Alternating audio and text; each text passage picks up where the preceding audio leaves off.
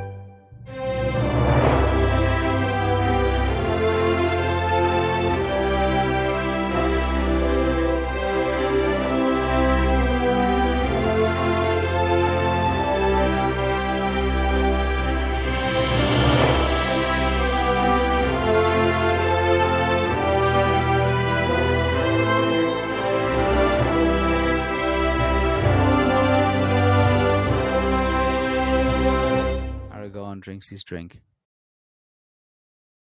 It's a warm butterscotch kind of brandy. Um, kind of like a thick liqueur. Creamy. Definitely like a, it's got a sweetness of honey in there. Um, of sugar and of like a toffee kind of aftertaste. Something you've tasted similar to before in the past.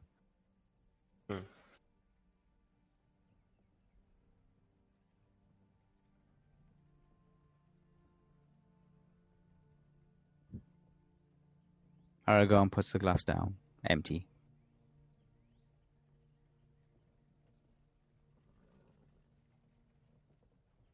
Lady Arwen uh, makes a comment, a sideways comment about we you shouldn't go drinking um, all the supplies. That must be the third bottle that uh, he's finished off, and he's only just left Rohan.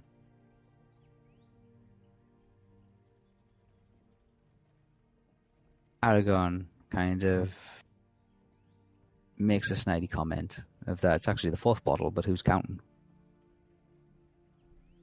Besides, he's sure the elves will be uh, more willing to supply him or supply them with extras when the evening comes. I'll tell you who's counting. Apparently, his wife. What? But I'm not Wrong. there. Hey? But I'm not there. No, there, no. No, it's just like when you said um, who's counting, and I was like, I'll tell you who's counting. Apparently, wife, your yeah. wife. And they've only just left Rohan. You've had you've had four bottles already. Well, actually, I've already have, and you've had three bottles already. You've only just left Rohan.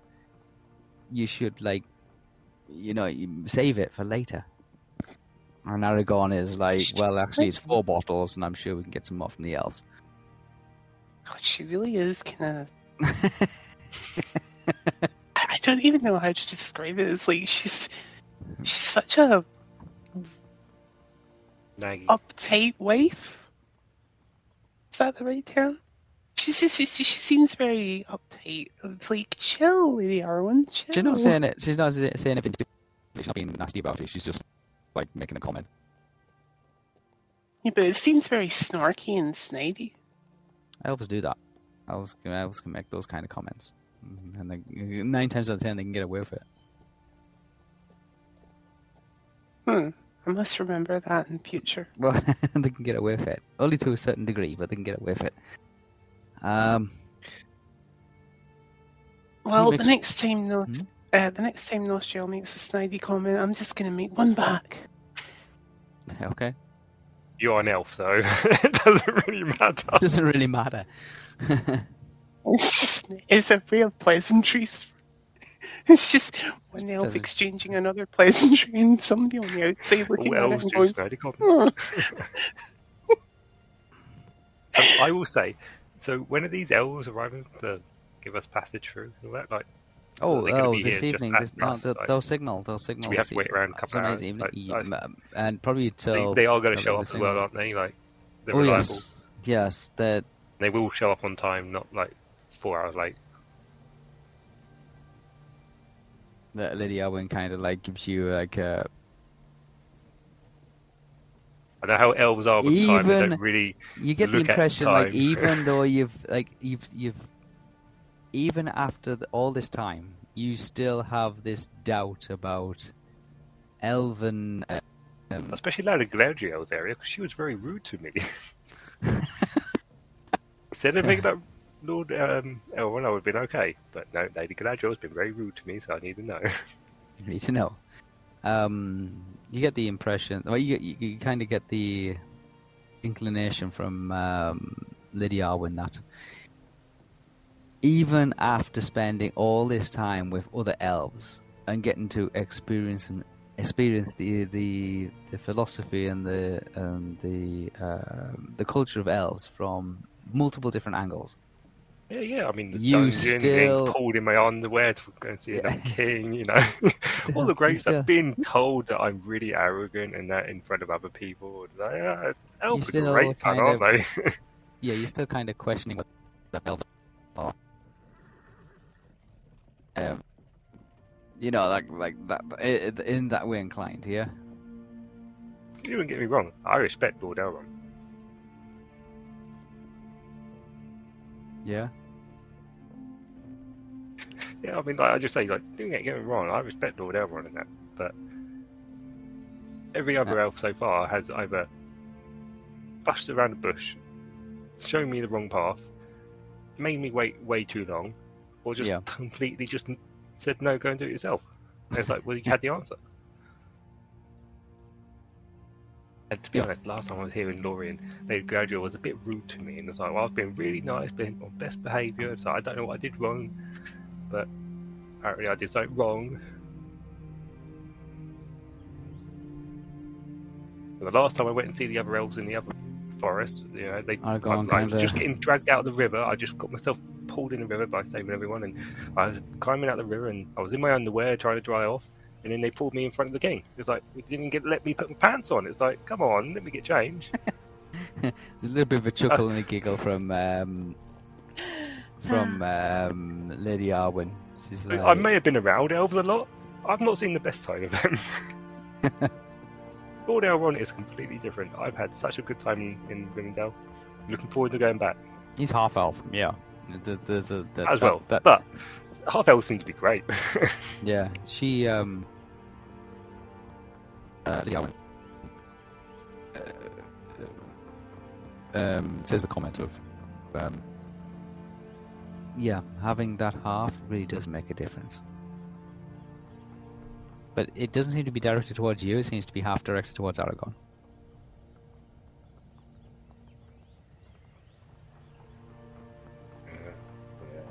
The doghouse. Seen that look before.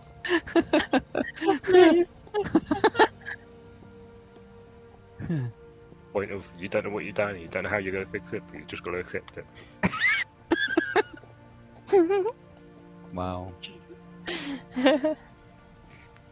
Evening goes on with kind of like polite Gideon, conversation. all this to looking forward to. Because uh, Gideon's like listening to it intently, um, and trying to. He's answering quite. He's he's responding, but he's not like engaging kind of thing. He's not like one to ask too invasive questions. You can tell. He's trying to stay on the right side of. um, Lady Arwen has uh, put her book away. Um, May I ask what book it was you were reading? Looked very pretty, that's all I could really tell. um, memoir. It, it, it's basically it's memoirs of um, memoirs of Valinor. okay. Yep. Yeah. Um, it's written. it- It's a, it's a, it's a, it's a strange kind of poetic uh, um, story. about an elf who used to be in the Valinor and then left the Valinor and then is writing, uh, basically make, making writing down his memoirs of what it was like to be in the Valinor, uh, or what he remembers of the Valinor, and how he wishes how he wishes to see them again, kind of thing. Um, but it's it, it he says it's very descriptive. It's very meaningful. Um, and he writes it from the point of view that he'll never be able to see these things again, um, and that he should have paid more attention Mm. to these things in the Valinor when he was there.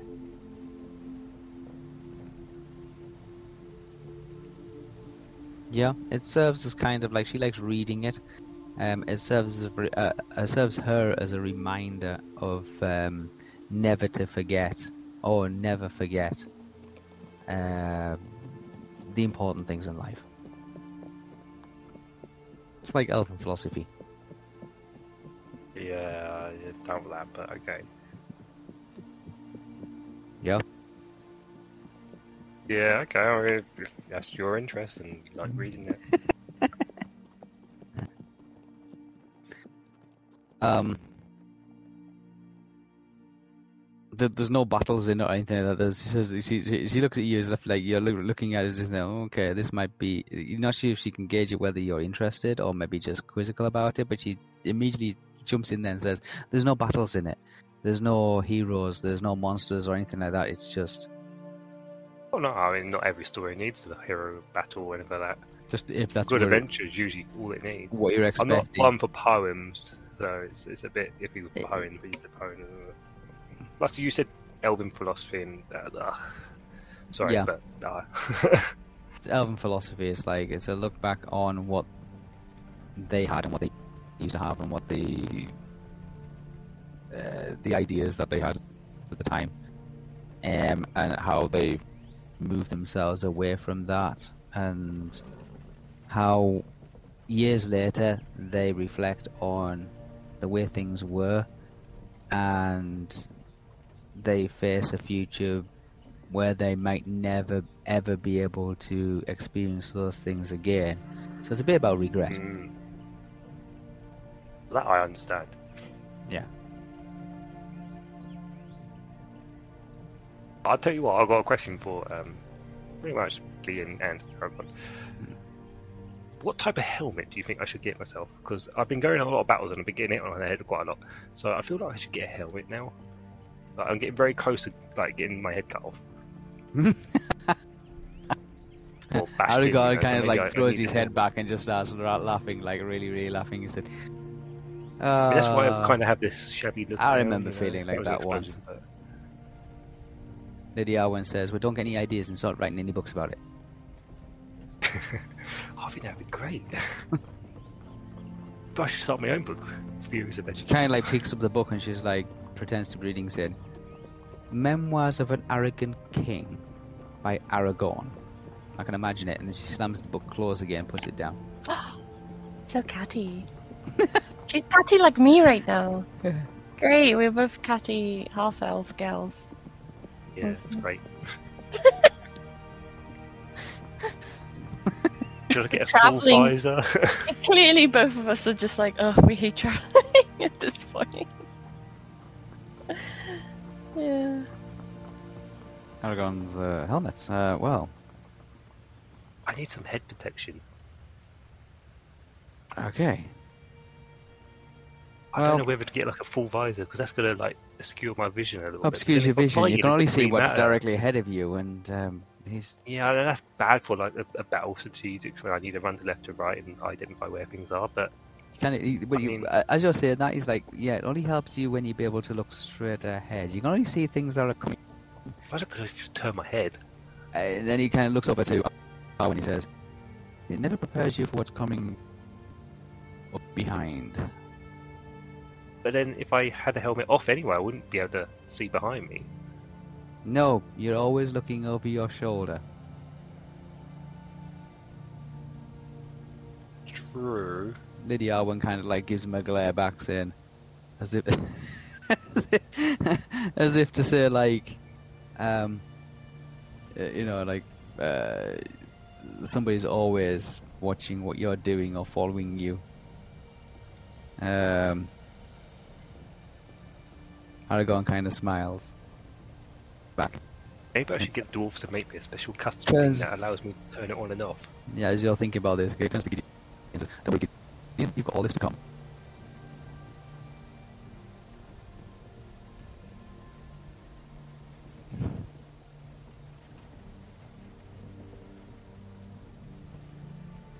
Yeah. Hmm.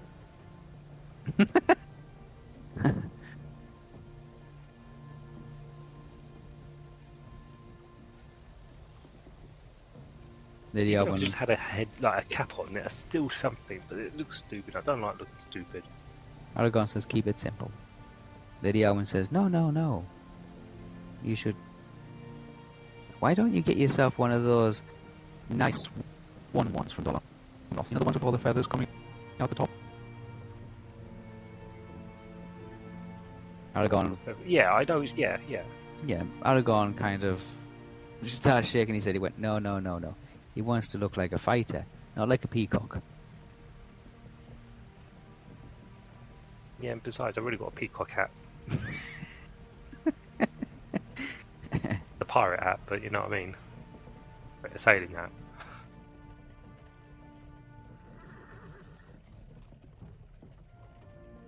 Uh, maybe I should just have some sort of metal guard that some sort of protection around my, my jaw and goes up. I don't know. I'll have to think about it. Maybe I'll get the dwarfs to help you figure out something. Aragorn says, if it's any consolation, the only helmet he ever wore was actually a helmet. It was simply just a piece of chain mail that hung over his head. Like a, a chain mail hood. Oh, I'll have get caught in the hair though. Served him well in his ranger days. Sat over the top of his normal hood. Put his hood up. Pulled the chainmail hood over the top of it. You have the flexibility, all round sightedness, and a little bit of protection at the same time. Not a helmet as such, not in the common sense. but practical.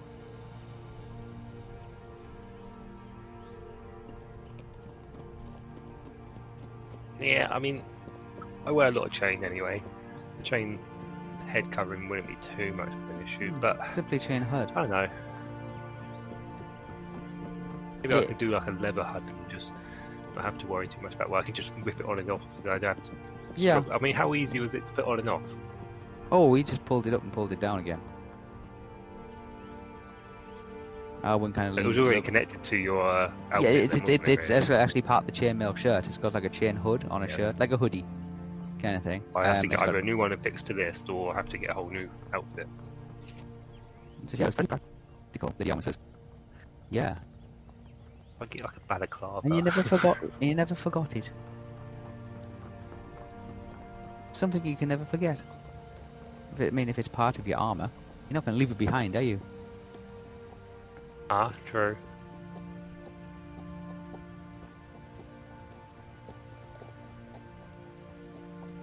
Like he says, it's it's kind of a helmet, but not really a helmet.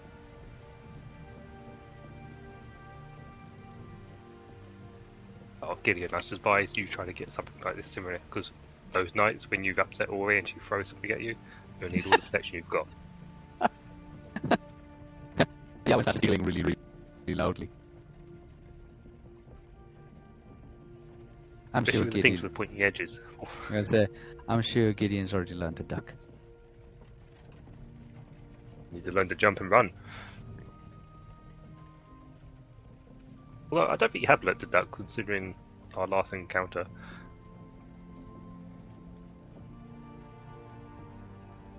Gideon says, to be fair, that was completely by surprise. I'm pretty sure she's going to throw something at you by surprise.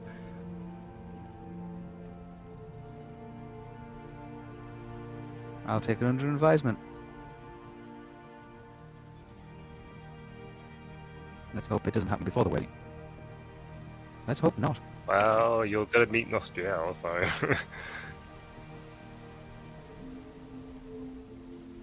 I know Dillintrust doesn't like it that much, because considering he got shot by her. That was the first meeting.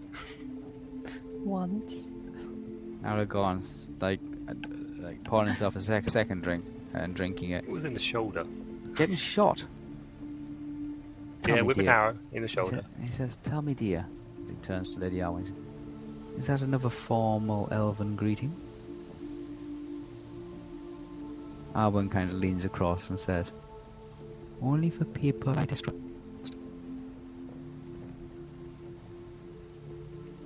Only people what? I distrust. I distrust. Oh. That's something you got used to, Gideon. Elven traditions. Like getting shot. hmm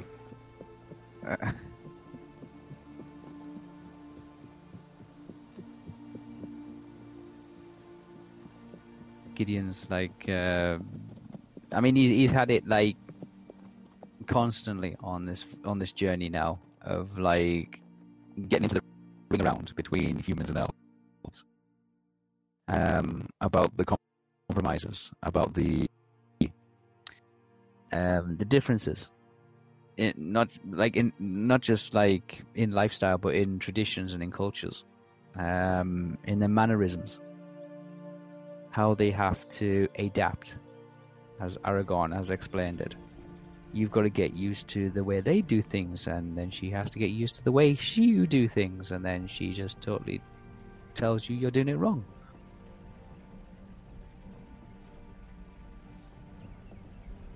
It takes years of Do you prac- make sure you have some input though, Gideon? Got, got to have some input. You have some input, don't you, dear? It's Lady Arwen. It's Aragorn. Point. Oh, yes. I have I have every input. That actually stick and are allowed to go through though. Make sure that's one of the things you're allowed. Yes. I choose the uh, the color of the walls in the registrar.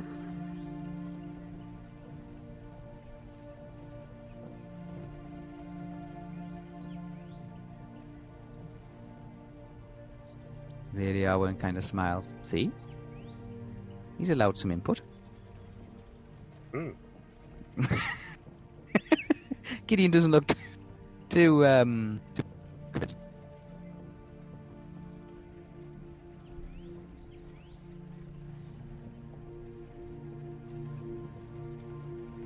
Conversation goes on. Bloody elves here, yeah. A few more drinks. And then there seems to be a thud on the top of the carriage roof. Or the, the top of the caravan Whoa. roof. Um, Aragorn, after about four or five drinks, um, gets up, pulls back the curtain, has a look outside, and did, over in the distance, on the the verge of the, the tree curtain, um, it's just starting to get dusk. Likewise, the sun, setting behind, in the west, behind the mountains, casts darkness across the eastern face of uh, the Misty Mountains. Um, and in the flat land between Fangorn Forest and uh, Lorien, in the vale down towards uh, the Anduin, it gets dark really, really quickly. Um, these are the highest point, points of the mountains. Um, that and the the winter season and this the clouds and the snow that seems to be uh, descending on the area um, constantly now. Not too heavy, but still constant. There is a light. It blinks on, then off. And the enemy. pauses for a second, then it blinks on, and then off again. And then the third time blinks on, and then off again. Aragorn pulls back from the curtain, closes again. He turns to you all and says, "I believe our friends have arrived." Are you sure it's them? One way to find out, Theo. Let's go. Give meet my them. sword and I go out.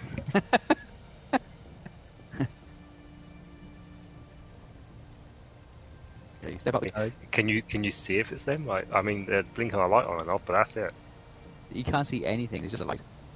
Well, it's just blinking on and off this light. Is it like a Morse code, or is it like some sort of coding? Say, hello, we are here. Are you, are you asking? Yeah. Aragorn has no idea. Oh, okay. One way to find out, though. Let's go meet our new friends. Okie dokie. And trudging your way through the snow, you make your way to the direction of the light. As blinking on and off. Hands on my sword. Hands on your sword. You meet about a hundred feet away from the verge of the trees, and then out from almost everywhere, there's a stampede of elves. They come running like, like literally, like like must be thirty elves come running out of the forest at you. It's an attack! Quick, get back! Curfane drawn! They run up to you in the snow, and then in about 15 feet or so, they seem to all come to a stop. And one of them steps forward. Aragorn. Son of Balthorn. We were told to meet you here. Curfane retract.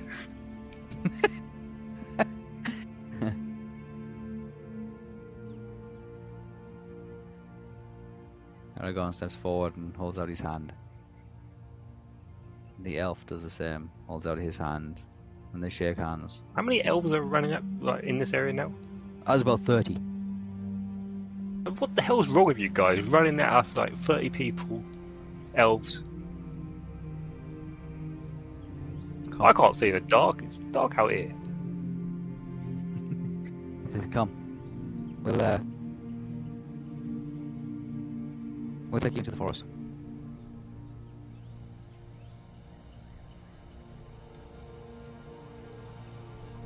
We have uh, supplies ready for you to continue your journey to Rivendell. Several of our squad will be traveling with you. We have uh, supplies, food, water, but we'll bring your caravan within the borders of the forest. It's dangerous to be out here on on a winter's night. Duh. You travelled alone? Aragorn says, me, Lady Arwen, a couple of others, our carriage driver, and Theo, Lord of the Grey Ivies the Rohan. He's making the journey to Rivendell also, meet his friends. The elf kind of looks at you, looks you up and down, turns back to Aragorn. Very good. Come. We'll get you some food and water.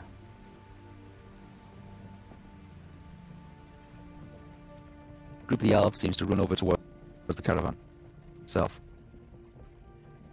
Run up to the horses, pat them, stroke them, then take the bridle and start pulling the caravan quickly to jog. So a few of the elves kind of like jog alongside it. A couple of them taking up re positions, looking around. Each one of them seems to have a tree branch in their hands and they're sweeping the tracks away. The carriage, covering it up, turning the, turning the snow around. disturbing it. So. I just say, like, whisper to Aaron, I so badly want to make a snow angel now, or snow man sort of thing. So we're really screwing up trying to sweep the tracks away. Aragorn uh, kind of uh, pats you on the shoulder. He says, "I know exactly how you feel." it seems pointless to do it here from like that point to their territory because we've left tracks all the way up. Yeah, And it up, doesn't up just to that point, and disappear, just it goes up to this point. It's like where else are we going to go? We've either go through the bit where yeah, yeah. Uh, stops, yeah. Um, with the courage to join you, and then steadily you make your way with the group into the forest of Lorien, crossing a small river. A Do you think I should talk to them about trying to get some supplies to go further north? Do they have anything like a, a, a big tent? He kind of holds his hand out to one side, palm down. He's like, "In all in good time, all in good time. Let's uh, let's see what our friends have to offer first, shall we?" oh yeah, I mean, just assuming they won't be ready for what I need. So you just step inside the forest. Like, you're going about 10, 15 feet in the forest. It's light. As if the trees seem to be radiating some kind of moon beams down from the leaves themselves down to the forest floor. Some sort of fairy light here. There's no. It's, it's kind of like a bluey, bluey white moonlight. Um, looking up, all you can see is the branches of the trees, and as if there's some light behind them, silhouetting all the leaves on the lower branches. Moonbeams seem to be cutting through them. You look down the ground and you notice there's no snow. There's just grass. Uh, It doesn't feel cold.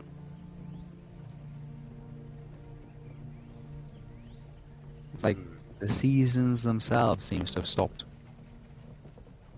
within Lorien itself. Is there a magical barrier around Lorien? Some sort of like magical protection against. Are you? I'm gonna say, are you asking or are you inquiring or? I just say out loud. Oh, Aragorn. I just speak out. Aragorn. Um, as you're walking along, Do these trees actually glow all the time? Because they're No. great for like mar- road markings. Like- no, they don't glow. Um, I believe there's something in the properties of the trees themselves, yes, but the trees themselves don't actually glow. Their leaves might. Ripple it looks across the sky. th- There's a light. You use it like but- traffic lights all the way down the road outside the normal. Yeah. No. Um. But to, to answer your query, is there a protection around the borders of Lorien? There is. It's it's called the Girdle of Galadriel. oh yeah, It's- I actually I've, I've heard of that a long time ago. Yeah. It's it's But I a- didn't know they could weather. That seems weird. Yeah, there's a few things you you need to learn about the elves. Most of it's weird. Most of it, but like ninety nine percent of it. Most of it. Um, he explains that the girdle of Galadriel is a proximity. Uh, of the forest of Lorien. It prevents things from coming in. uh, It protects them, um, almost like a sanctuary kind of thing. Um, if things were to cross over into Lorien that will pose a threat on Lorien itself, then Galadriel will be consciously aware of it. Um, and she will send uh, troops out to deal with the situation. Um, nothing of evil intent is permitted to approach uh, Lorien. Um, it's not just literally physical war, but also like a proximity kind of thing. So if anything evil was approaching it, um, would be notified. Like, like subconsciously, she would be aware of it um, at distance. Um, so if anybody has some intention uh, to harm Lorien or to attack Lorien or to do damage to it, um, is that a spell she does, or is that like an item she has on her? he doesn't know. Is it just a bond? There's a Like, limit. yeah. There's a limit to even his Like, understanding of how it it? works. Yeah, there's a limit to the understanding of e- to his understanding of how, how it all works. There's a limitation to that. Um, I mean, he I've got something know. very similar, but a very small area. Like I can do a, a, a 50 foot radius of what you're saying is very similar, but I can't stop weather. I can. I know if evil things come in my vicinity, and that's it. Yeah. Um, That It's- just sounds. like a something like really that, but a little bit thing. bigger. like it, it's like the whole, the, all the borders of Lorien, the whole lot of it. Um, as opposed to the, the, the control of the weather kind of thing. I, I mean, if I mean, some weather's not very good, some weather's not very bad. Just it just seems to just keep it Mm. consistent. So something like that that would help in the future really good.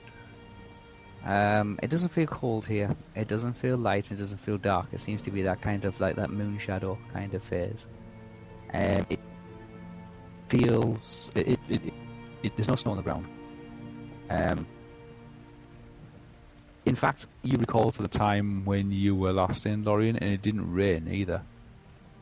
Um, and again, you get those memories coming back of like, what was it actually like? And actually, it didn't feel as if anything changed from when you arrived to when you Was left. it not raining when we first entered? I thought it was raining. When you entered, yes, it was raining, but when you were inside the forest, it didn't. Ah, Uh, it didn't rain. No. Uh, so it, it felt very placid, very surreal. Um. Also, you couldn't really d- determine whether it was day or night. Even the last time. right, yeah. It just felt straight. It just felt consistent kind of. It was the same, period time of day, all the time. Kind of like that that twilight kind of setting. They, it wasn't cold. It wasn't hot. They didn't even feel the wind. And like you, you kind of trying to cast your mind back as if like, did it, did it actually feel like this all the time? But you are now back in Lorien. Um, it feels very much like this uh, first time you were here. Um, it feels eerie. It feels odd. It feels as if the forces of nature have been bent. Um, not not the forces of science, like physics and all the rest of it, but the forces of nature have been like curbed. Um, as if they still have free reign here, but they're not allowed to do what they what they want. Um, not restrained, just encompassed.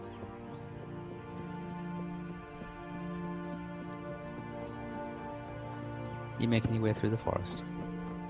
There's a group of 30 elves with you as well. Um, the deeper you go into the forest, you're passing um, uh, you, elven buildings fashioned out of the, the wood, them, the, the wood of the trees themselves. Um, beautiful curves, um, amazing carpentry work all seems to be of like a, a, white wood, almost like a silvered pine. Um, each one of them seems to radiate its own kind of light.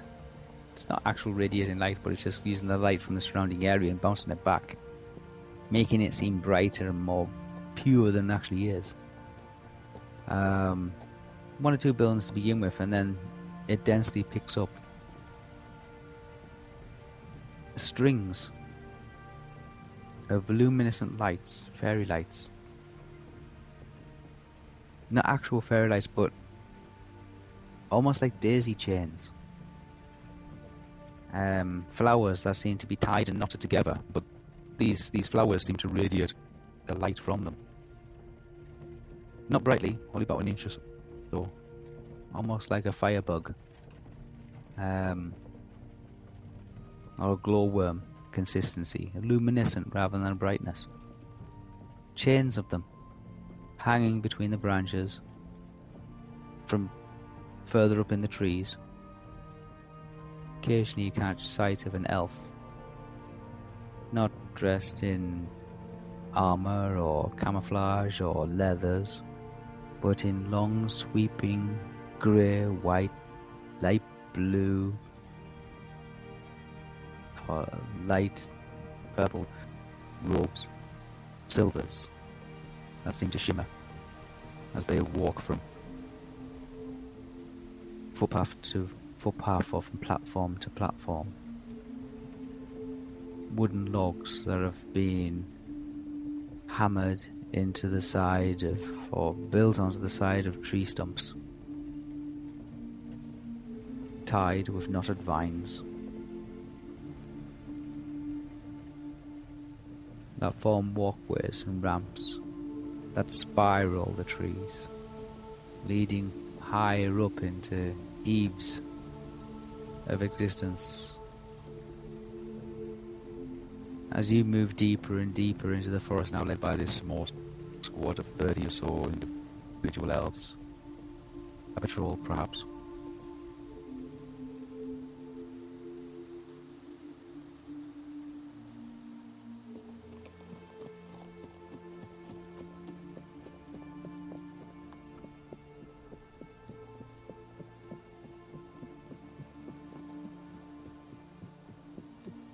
The caravan kind of like in doorways the buildings you have no idea.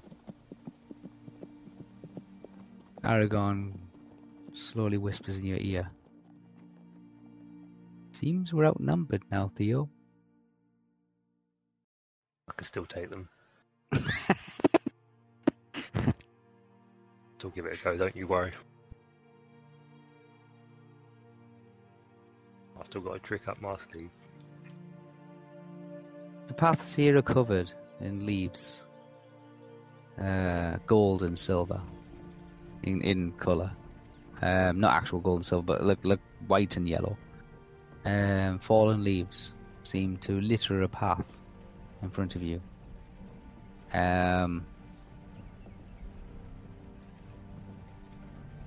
they seem bright. No snow. The the leaves as you stand on them feel crisp um, almost dried and autumnal in style. You hear the wagon behind you, its wheels going round.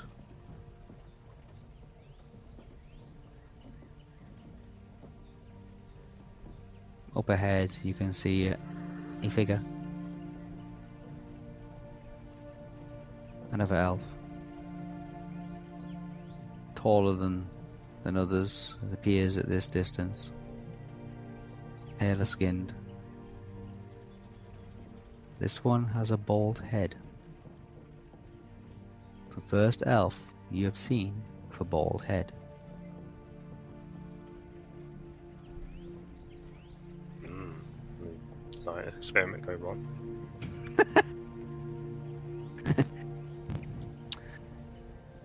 Estelle Wait. and Dylan Trask. Oh, wait. Carriage is rocking side to side. It's now starting to feel warm inside. That's quite pleasant now. Lauren has spotted at least two rabbits, a fox, Oh, yeah. and a squirrel. Fascinated by the squirrel. Squirrel hopping around, scurrying from branch to branch, then dropping down to the ground, then disappearing into the snow. He explained to Lauren in the best terminology and way that you can imagine of how the squirrel will then burrow its way through the snow looking for the nuts that it hid during autumn. Um, it's only food supply um, during the winter months. Lauren's fascinated. Lily chirps in with her ten pence worth of knowledge as well, saying that if it oh, can't find the nuts, if it can't find its nuts, it'll have to make do with the mushrooms.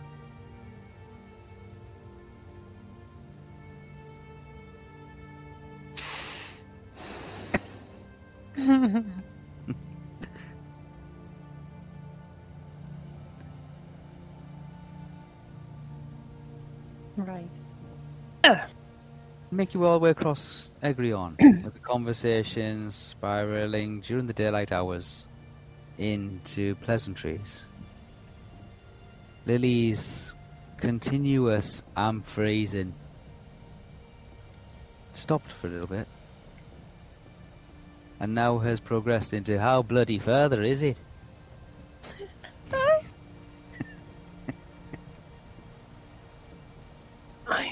Totally going to murder Estelle. I'm sure I'm going to fall off the edge of the oh, world here. What happens if we reach the edge of the map?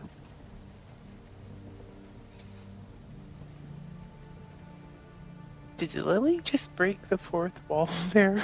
No, no, I'm just saying that. She's, saying, she's asking literally. What happens if we fall off the edge? What happens if we reach the edge of the map? Kind of question. Analyzing that statement, it just it feels like she broke the fourth wall. No, she's asking. Um, like, Dylan wonder what, what do you think will happen?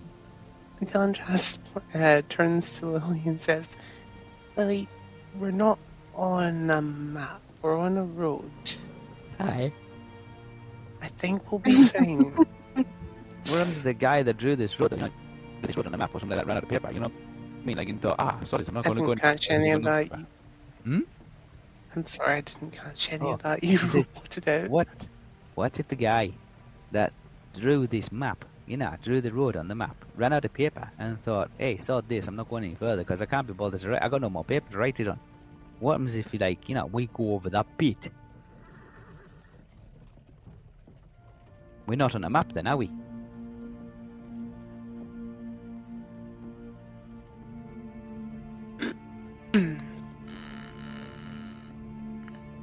I'm just saying. We'll be if fine. we're going to go off the map and then that's it? We'll be fine, Lily. Uh, people have made this road before to Rivendell, and I'm sure we'll be fine. Lauren asks you, have you ever gone off the map? Once or twice. But Oh. not in this part of the world. Where?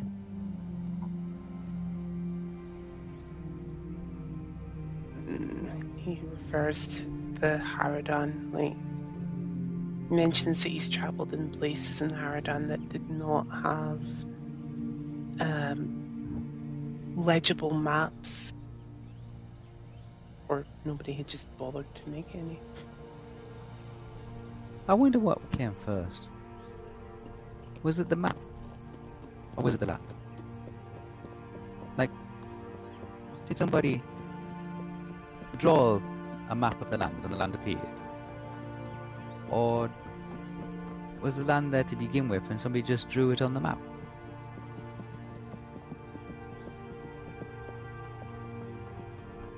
Riveting conversation going on. Um, it's at that point Dylan Trask decides to tell tell this the the Karaja story and says, Well, in some lore books it is believed that the land or the ground that we walk upon was brought into creation by a very powerful and very mysterious um, higher power. And then the. I always want to call them the Astari, but they're not the Astari. What are they called? Valar. Thank you. Um, helped to cultivate the land. So I think I would be under the impression that it would be the land that came first, and then somebody drew a map. Lily kind of like steps and she says, Aye. They created the land and then drew it on a map. You thought they would work from a map, wouldn't you? Well, they kind of did. They, I mean, if I'm going to build a house, I'd have to have a plan first. Yeah. well, they kind of did. They worked from an idea. Oh, well, I've got a great idea for my house. Well, then you'll need to take that up with Theo when you see him. Oh, I'll see him. I'll see him soon. You know what? If I was one of these godlike people, you know what I'd do? hmm Move th- move Rivendell bloody closer. Dylan Trask laughs You know, you're onto something there, Lily.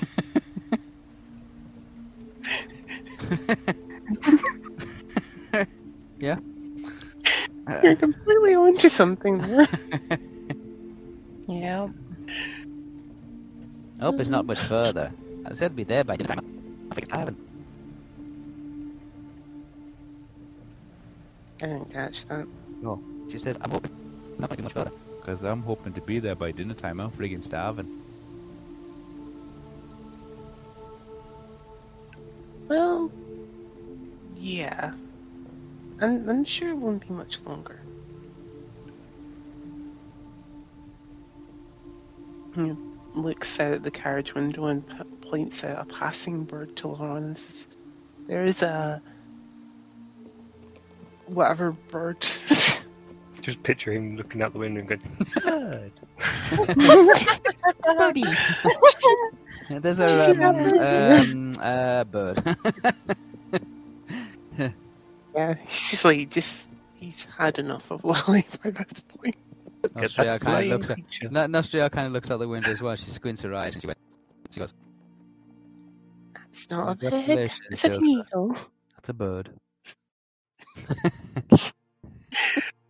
It's not a bird, it's an eagle. And she says, "Congratulations, don't trust. It's a bird."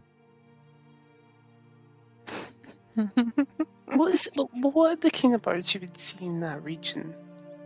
Um, Estelle's got the books. And that winter as well. Yeah, it is a winter.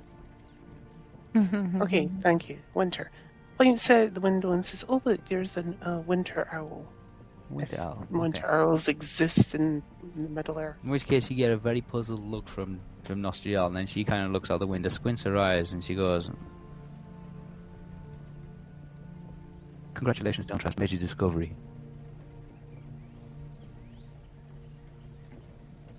Yes, as I'm sure, as I'm sure many other things are a major discovery.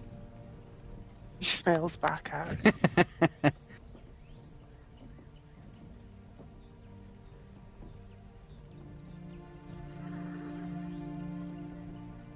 After about Jeez, two, that's, I'm gonna say, after sorry. about two hours, eh? I was about to say, "Geez, that's a long silence." I say after about two hours of um, riveting conversation taking place, and you pointing out anything that moves and got a heartbeat. Uh, and they also want to know how long it'll be before she can get out the carriage and stretch her legs. Although, you know, it's quite warm in here now. The conversation's gone too. It's not too bad riding this carriage, isn't it?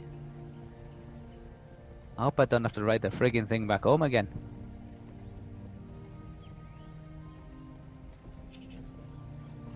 I'm sure everything will be fine. We'll have better travel arrangements for the way back. Ah, yeah, I hope so too. I want to be carried.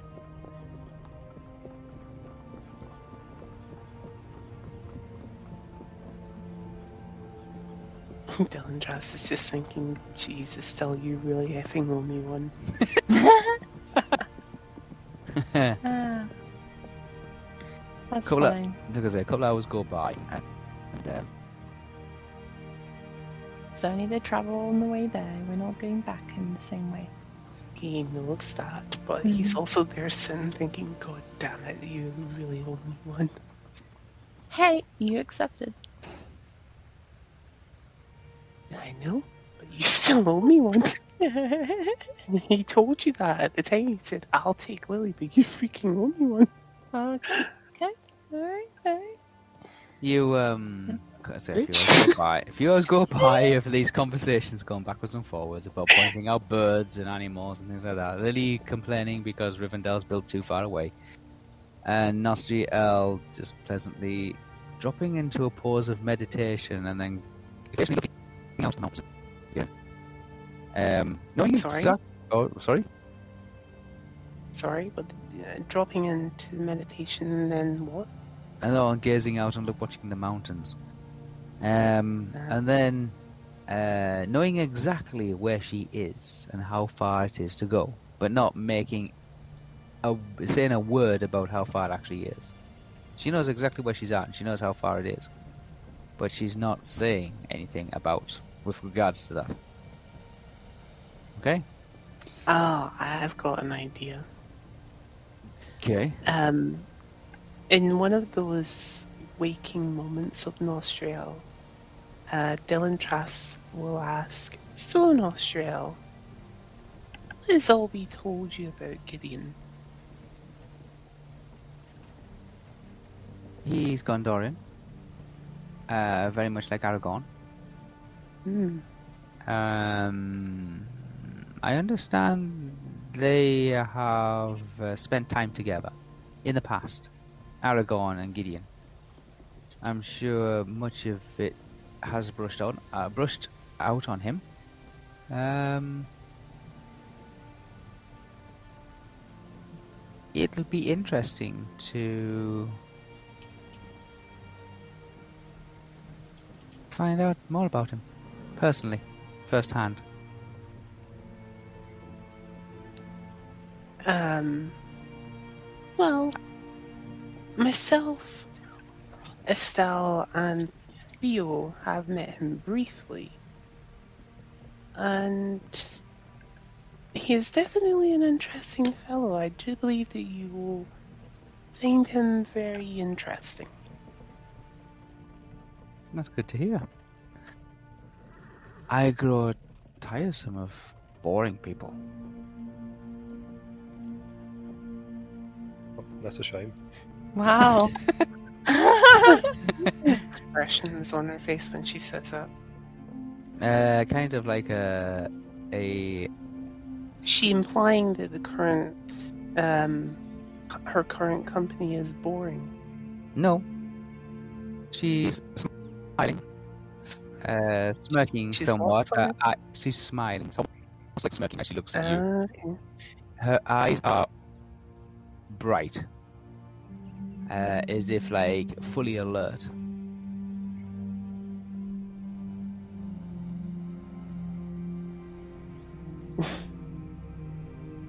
smiles back at her and says, Well, I am sure that you and Gideon will go on like a house on fire. This uh, snide kind of smile on his face. Lily kind of steps in. She says, "I know what that's like."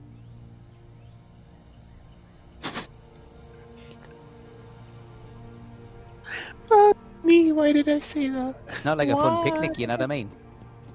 I've had my house burnt down once. Wasn't nice. Yes, Wasn't happy about yes, it either. yes, Lily. He, he turns to her and says, Yes, yes, Lily. I'm, I'm sure that you'll get a nice new house soon. Aye, well, I'm just saying, people shouldn't go, you know, talking about burning houses down. We weren't. We were referring to Nostriel and her soon to be son in law. Well, I hope they've got no Again, plans to burn houses down either. Again, another snide of smile on Dylan Trask's face. I'm sure that the two of them will get on extremely well.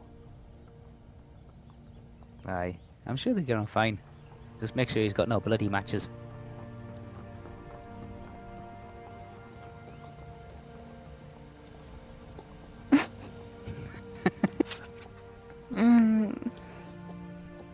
Yeah. Don't hear that. I'm not there, so you know it doesn't matter, honestly. This snarkiness going on. This is what happens when you put if I four was people there, in my a yeah was carriage. exactly back. Like, you put four people in a carriage together. This is what happens. Can't Put 'em on a long journey. Another couple hours go by. You have like all this like conversation going backwards and forwards. Um, Lily thanking the gods that her house didn't catch fire during the winter. Um, for some crazy reason. And that the situation would have been ten times worse if her house did catch fire during the winter. For another crazy reason. I do want to ask Nostriel another question, but Okay. more about the wedding than anything else. Um, Dylan Trask inquires as to whether or not Nostriel's nephews. Like, I think we've already kind of said this in canon before that the two of them would be there, but she, requ- Mhm. well, he inquires as to whether they will be there at the wedding or whether they are. the twins. Yes, Yes, they'll be there. It'd be interesting to uh, speak with them. Um, being a twin myself, it is rather. I I have a few questions I'd like to ask them. Um, and possibly Lord Elrond as well, but I do understand that he will be rather busy and Yes, well, everybody be quite a lot busy. of people will be. Um, however, um, I, yeah, there will be opportunity to meet and discuss and seek guidance.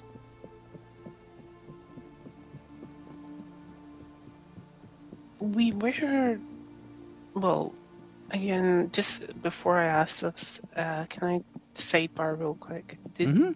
we establish whether or not Gandalf was going to be there? He was on the list. Yeah, I said he was on the list. Well, I said the list. Of, and Radagast also. He's on the list. yeah, he's on the list. Okay. Any other big players apart from those two that aren't Few directly more. related? That aren't directly related to bride and groom. Uh, Oh, aren't directly related. Mm. Mm. Not directly related. Uh, Bilbo. Well, yeah, Yeah, it's a few more. Bilbo. okay, Bilbo, Radagast, Gandalf. Uh, There's a few more. I did say I wanted to Legolas bring Gimli, the uh. Lady of Gondor and the King of Rohan. Yeah. Um, uh, mm, and a lot of people are elves. Oh, This You've is, not got Legolas and Radagast. Gimli. Are they not coming? No, No. no Wow, Legolas that's or. Gimli. I know. I know where they're at, and I know what they're doing. Are they They're in the not there. Limnan caves by now? They- They're they're in the proximity of them. you know,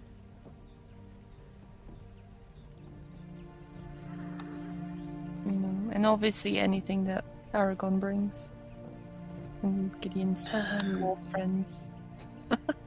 Yeah, the dwarves. They've got to come yet. Don't worry. Uh, uh, uh huh. Yeah. Dylan Yeah. Trask inquires to Nostriel, um, but you said it in Sindarin. Okay. Um, he'd like to speak to someone about something that he saw in a vision slash dream. He doesn't necessarily go into detail. He makes it as big as possible. Okay. Um, and he's just kind of wondering who is the best person to help interpret Hmm. this. Um. Well, Ron's probably the best person to speak to about that, but uh, you have nothing to worry about, Dylan Trask. I do believe. Yes, I do believe. He kind of replies when she says Elrond. He said, "Would your mother not necessarily be better because it's kind of your mother's forte?" She doesn't like to.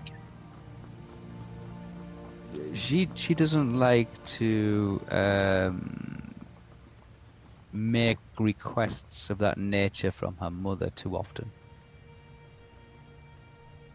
No, but he well, he then further explains. Yeah, You could you could speak to her, under- of course, that's understandable. but I do believe Isn't she better? Like he Mhm. says, that's understandable that you don't like to make those kind of requests, but isn't she the slightly the better of the two for interpreting things like that? she doesn't make it a family competition. He wasn't implying that. know, he's just saying like, given your mother's experience, You can you can certainly ask her. However, she it's something that she doesn't particularly do. Um, Lord Elrond's probably more approachable, and probably be a little bit more uh, truthful about, like honest about it. Galadriel's probably a, a, a better at it, but more vaguer in her like interpretation of it. Does that help? Yes. Um, it's also interesting to speak to your yeah, no. Um, it will be also interesting to speak to your nephews upon this matter, as I feel they Speak may to have you need some to speak to. insight. I do believe there is somebody who wishes to speak to you, Dylan Trask. You know, looks at her as if what? Me? I think uh, Lord Elrond has a slight, uh, like a small test for you. Interesting. Yeah, that's interesting. Today you become a man. It's been one for sixty-one years. Uh, You've only been a man for one year. 60, 62 years. He's older than you. You're 62. You become a man at 61. So you've only been a man for one year. Since when did you? like, what shit is this? This is true. Elves are young and like children do, still until they get to 61 or something. Yeah, Lady Arwen was You're not a still man. a- You've only just become a man. If, if, if, if, if you're You're looking in perspective, now. Lady Arwen is still Trust. considered a a teenager, a heartthrob, like like you know, a love-struck child when she How started is she? She's over two thousand. Oh, well then she's an adult now. She can do as she pleases. Oh, she's still an adult, yes, but she's, you know, i in mannerism, she's still a, a teenager kind of thing, like you know, late teenager. That would explain why she was being such an ish towards her husband. Um, yeah, explains a lot of things. Um, yeah, uh, Nostriel says, I do believe somebody wants to speak to you also. Um, well, there's- he, he says, Lord Elrond has a test for you.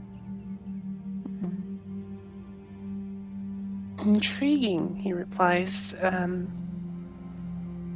I would. Uh, sorry. Um, intriguing.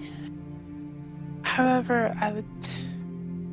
I, I am a little bit more, but well, I'm a, I am a little bit curious as to why he feels the need to test me. Especially when neither of us have ever really met each other apart from that one time in um, Tharbad. She kind of smiles politely, looks out to the sky, into the mountains again, and just says to the mountains and out to the sky, but directly towards you is in in, in Sindarin again. Mm-hmm. Don't worry, don't trust. I'm sure you'll do well.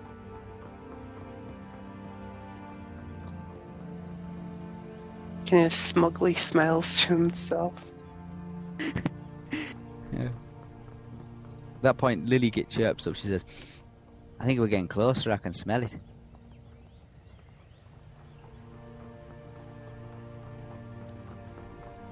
Okay. Can you not smell it? Burning wood. It's unmistakable.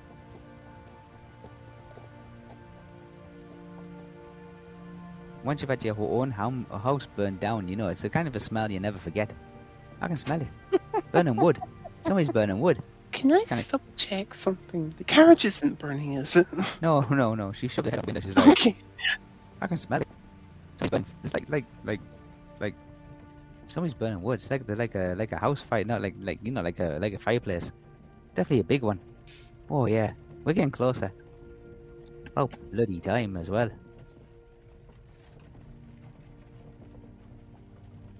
After about 15 minutes or so, the road begins to rise. Uh, snow seems to recede a little bit. Um, the road underneath the stone, flagstone, seems to reappear. A couple at first, then a few more, then a few more clusters, and then eventually there is an actual road there. Um, Snow is a little thinner as it reaches a high plateau. And then you pass the first of a stone marker, an arrow pointer, four sided, big, tall, elongated pyramid type shape on a on a pedestal on the side of the road. An ancient marker. Boundary markers. Lily points him out. There's the one. See it? Ancient boundary marker. Aye. You can tell we're in somebody else's territory now. Estelle has no jurisdiction around here. Has more jurisdiction than you may think. Aye, she's got no jurisdiction around here. We break the law here, we're dead.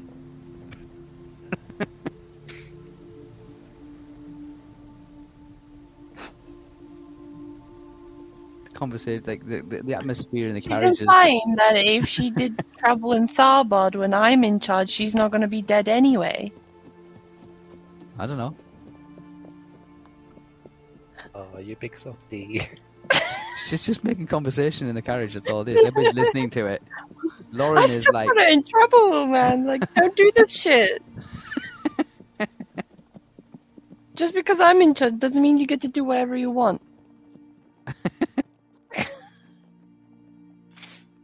Goes through a small little plateau kind of thing, and these big tall pine trees, uh, um, conifers, um, seem to open out um, and spread.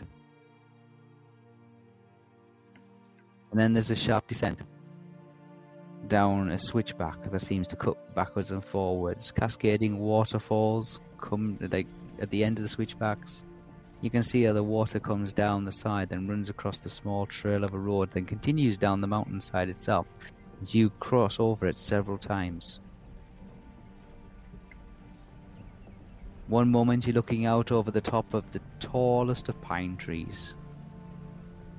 Several switchbacks later, you're at the base of them. Each of these trees must be 30, 40, 50 feet high.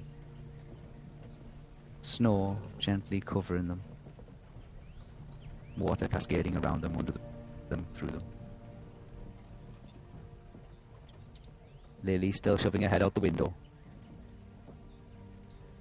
Sticking her head out the carriage, looking down onto the next switchback, at least 30 40 feet below. Yeah, we're high up here, aren't you? Way high up here.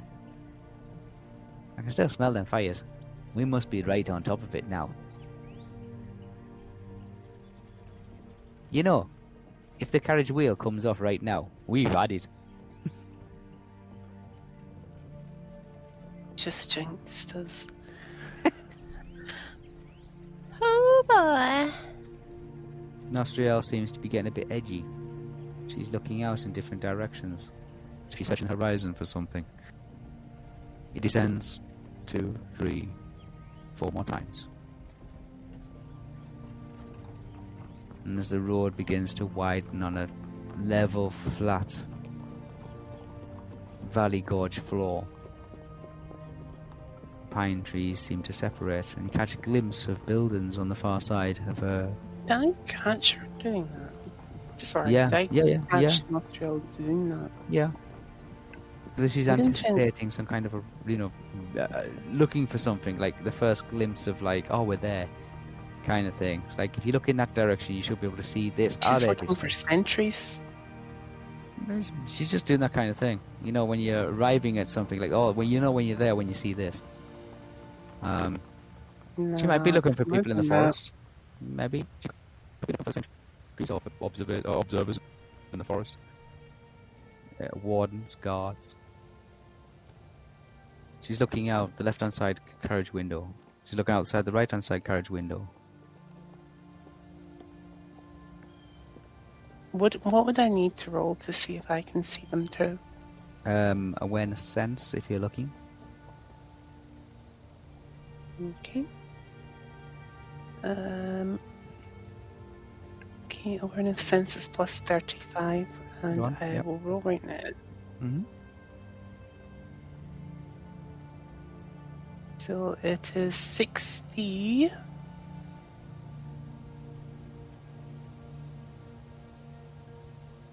66 plus the 35. Okay, that's non-modified 66. Uh, y- your first initial reaction is Estelle has noticed something that might be wrong. You mean Nostriel? Oh, sorry. Yeah, no, Nostriel. Nostriel Yeah, I'm not uh, even. Sorry, Nostriel has spotted something that is wrong. Like,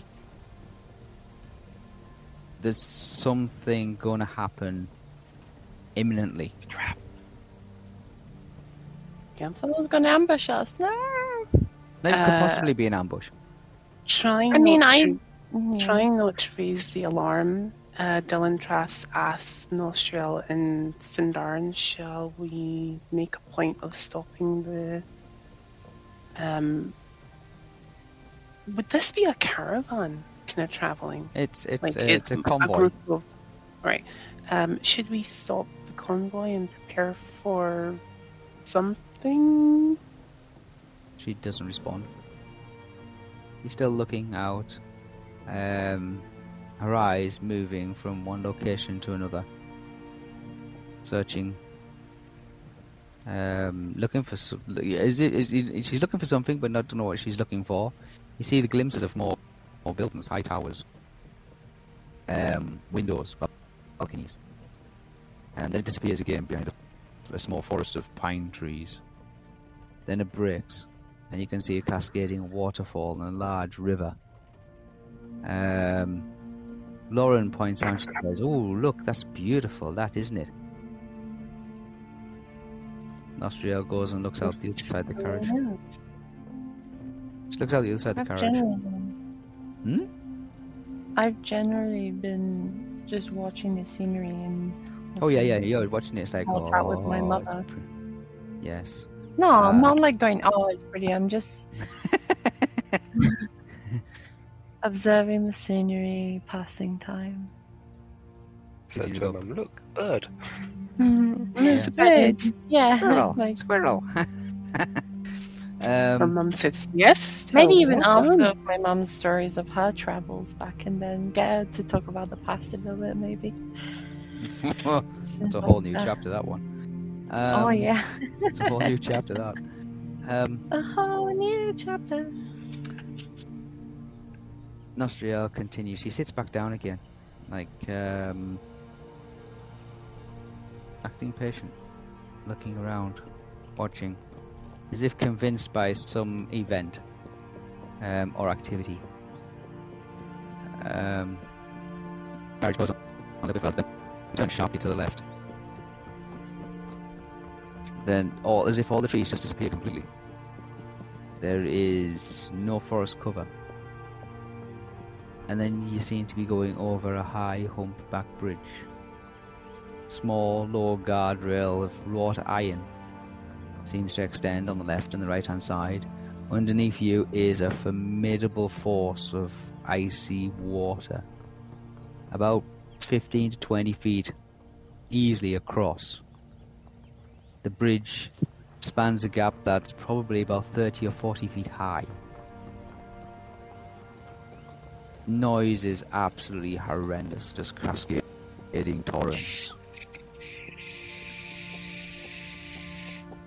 Lily's uh, looking out on it. She's like, "Oh, this is great. This isn't it."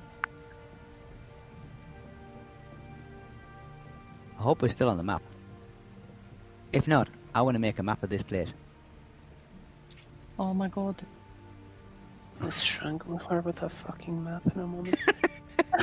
Um, Dylan Trask reassures Lily and says, I'm pretty sure we're still on the map, Lily. Oh, I'm It's sure we're still on the map. I mean,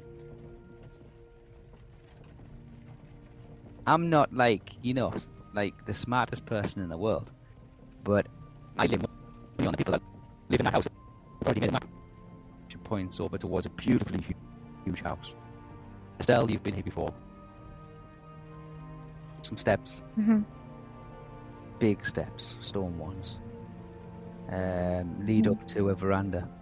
Um, at the top of the steps, there's two trees seem to be growing out of the stone veranda. Stones uh, placed around these two huge white trees that hold up the second story um, as a overhanging balcony room. In front of you is uh, huge doors um, as the carriages make their way up to it. Doors are open. Um, these doors are at least 10 feet wide and at least 20, 30 feet high. Um, dark oak beams, um, black hand wrought hinges, um, and metal headed rivets seem to line the outside of the door. There's a um,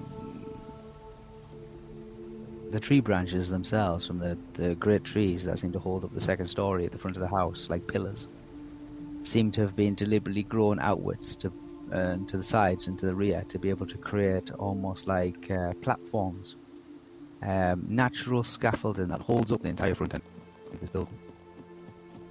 Huge building. Uh, beautiful in white and silver and grey um, the paneling um, the the nature that seems to be embodied into it. Um, even in its condition as it is now, with winter descending on it. In the closing lights of day, the snow is gently falling as the carriage comes to a halt.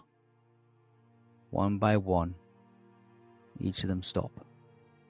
At these start at the bottom of these great steps um, that lead up to the first paved veranda area. Estelle, you've been here before. You know what to expect. You share in just as much excitement of being back in Rivendell Mhm. as Nostriel and Alwi. Freya's never been here before. She stands looking out of the carriage window at the huge, big building in front of her.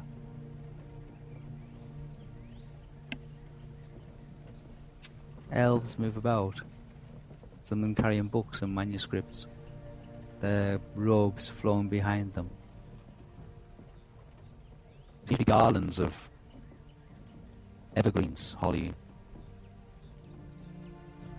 pines, pine cones, and things like that seem to be draped, hanging from the eaves and from the rafters, as if the whole place has been decorated from some seasonal event yet to take place. Birds, small ones, flutter around a small bird, bird table,